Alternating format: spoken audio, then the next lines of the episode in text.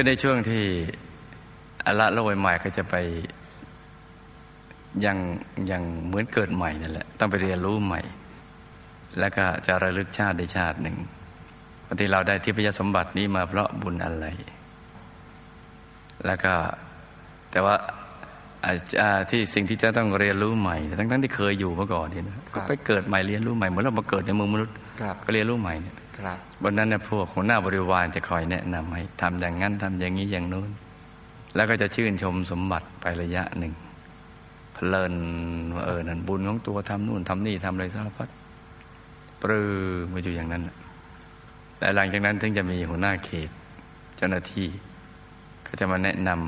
ำว่ากิจที่จะต้องทำในสุคติโลกสวรรค์ชั้นนี้จะต้องทำอะไรบ้าง อะไรอย่างนี้เป็นต้น หรือตอนช่วงใหม่ๆถ้าหากในเมืองมนุษย์ยังเตรียมที่จะสวดศพก็ดี สวดพระอภิธรรมอะไรต่างๆก็ ถ้าหากว่า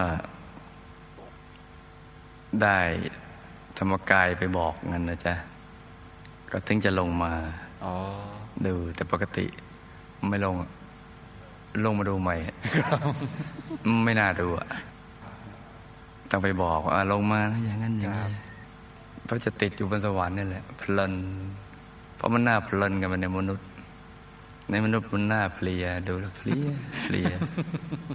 ถ้าใครใจใสก็ ไปสวรรค์ ถ้าใจใครหมอง ไปอาบาย